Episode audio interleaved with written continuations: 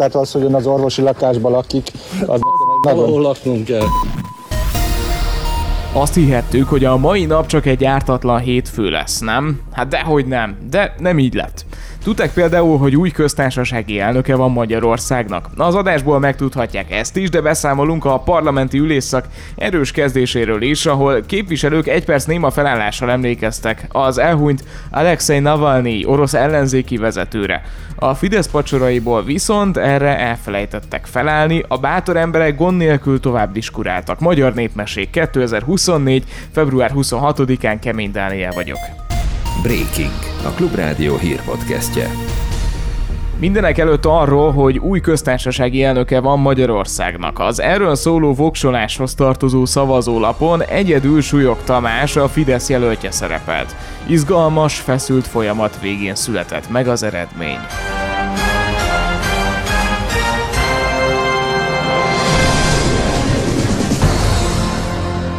A tízezres kérdés.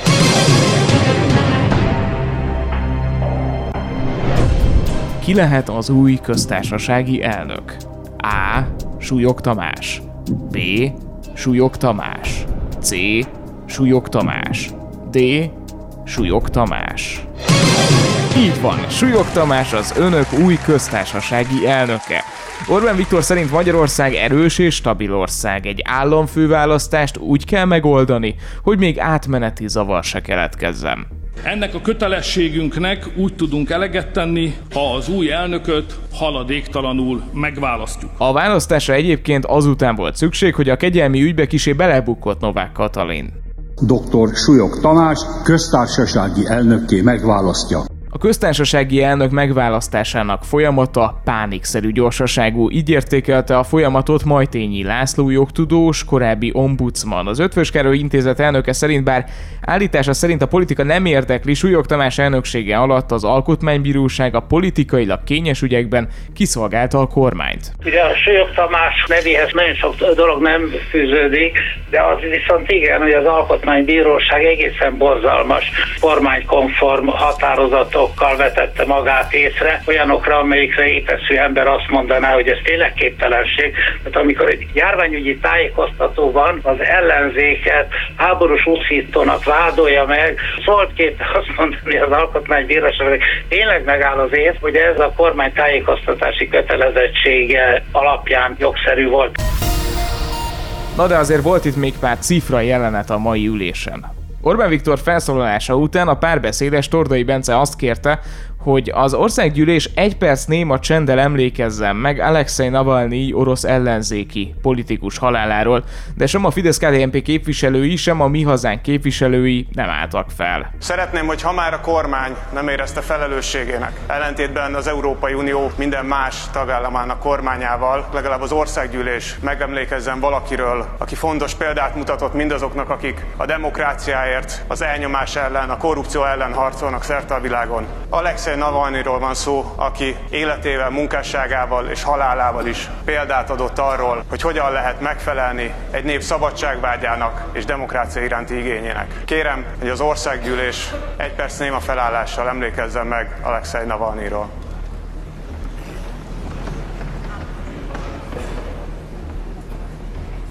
Nagyon sajnálom, hogy a szuverén Fidesz-KDNP frakciónak Putyin zsoldjában állva nem sikerült kifejezni a tiszteletét Navalnyi emléke előtt. Ez szégyen az önfejükre. Orbán Viktor reagálhatott, a miniszterelnök megköszönte a kormánypárti képviselőknek, hogy Navalnyi ügyében megőrizték a hidegvérüket. Sovinisztáknak nem járt tisztelet, és aki patkányoknak nevezte a grúzokat a grúz-orosz háborúban, annak a tiszteletére nem állunk fel, egyébként pedig nyugodjon békében. Magyar kormány több mint másfél éven áttartó húzavonája és üzengetései után az országgyűlés végre megszavazta a svédek NATO csatlakozását. A javaslatot 188 igennel és 6 nemmel fogadták el, a mi hazánk frakciója szavazott nemmel. Az ellenzéki képviselők megtapsolták az eredményt. A DK később úgy reagált, hogy a Fidesz annyit ért el az időhúzásra, hogy még jobban elszigetelődtünk Európa többi részétől. Kimondom a határozatot az országgyűlés a törvényjavaslatot 188 igen, 6 nem szavazattal tartózkodás nélkül elfogadta. Kisnapi abszurd, meg valahol laknom kell. Így válaszolt bágyszőlős Fideszes polgármestere arra, miért lakik a helyi egészségházban. Na ezt a hír csak azért, hogy visszazökkentsem itt önöket a nagy parlamenti összefoglalóból a magyar valóságba. A politikust hatházi Ákos kérdezte meg arról, hogy miért is lakik a frissen felújított egészségügyi létesítményben. Jó napot kell! Én nem tudom, hogy itt a rendelés van-e, szerintem már nincs. már nincsen. Ön a polgármester úr? Igen. Jó napot kell neki. Hatházi Ákos vagyok. Azt mondja már, orvosuk van. Nincs. Nincsen. Miért ne lenne? Hát olyan hülyeségeket kérdez, basszus. Ott van a parlamentben. Majdnem a Zsigorovival szembe ül. Mi, mi, miért kérdez baromságokat? Mindenről tud. Akkor mi a francnak kell kérdezősködni? Nem, mert annyira meredek, tehát az, hogy ön az orvosi lakásban lakik, az nagyon... Valahol laknunk kell.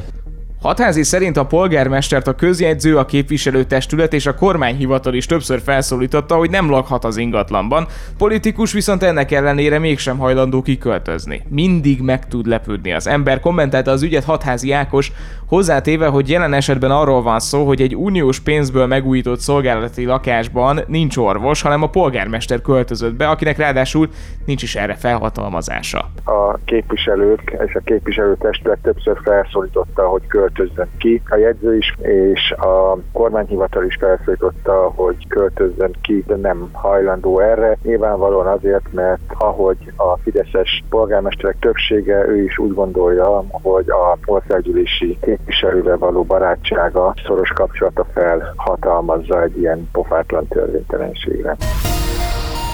Elfogadta az Európai Unió az azonnali átutalásra vonatkozó szabályokat, így már eurót is lehet majd másodperceken belül utalni bármelyik napszakban. Az új szabályok javítani fogják az európai gazdasági és pénzügyi szektor autonómiáját és csökkentik a függést a harmadik országbeli pénzügyi intézményektől. Az új rendelet szerint minden uniós polgár a nap bármely szakában 10 másodpercen belül tud majd pénzt utalni, nem csak saját országában, hanem akárhol a közös határokon belül. A bankoktól elvárják, hogy teljesítsék az azonnali utalást, és hogy annak díjai ne legyenek magasabbak a normál átutalásoknál. Magyarországon ugyanezt a rendszert négy éve vezették be, 20 millió forintot lehet egyébként vele utalni.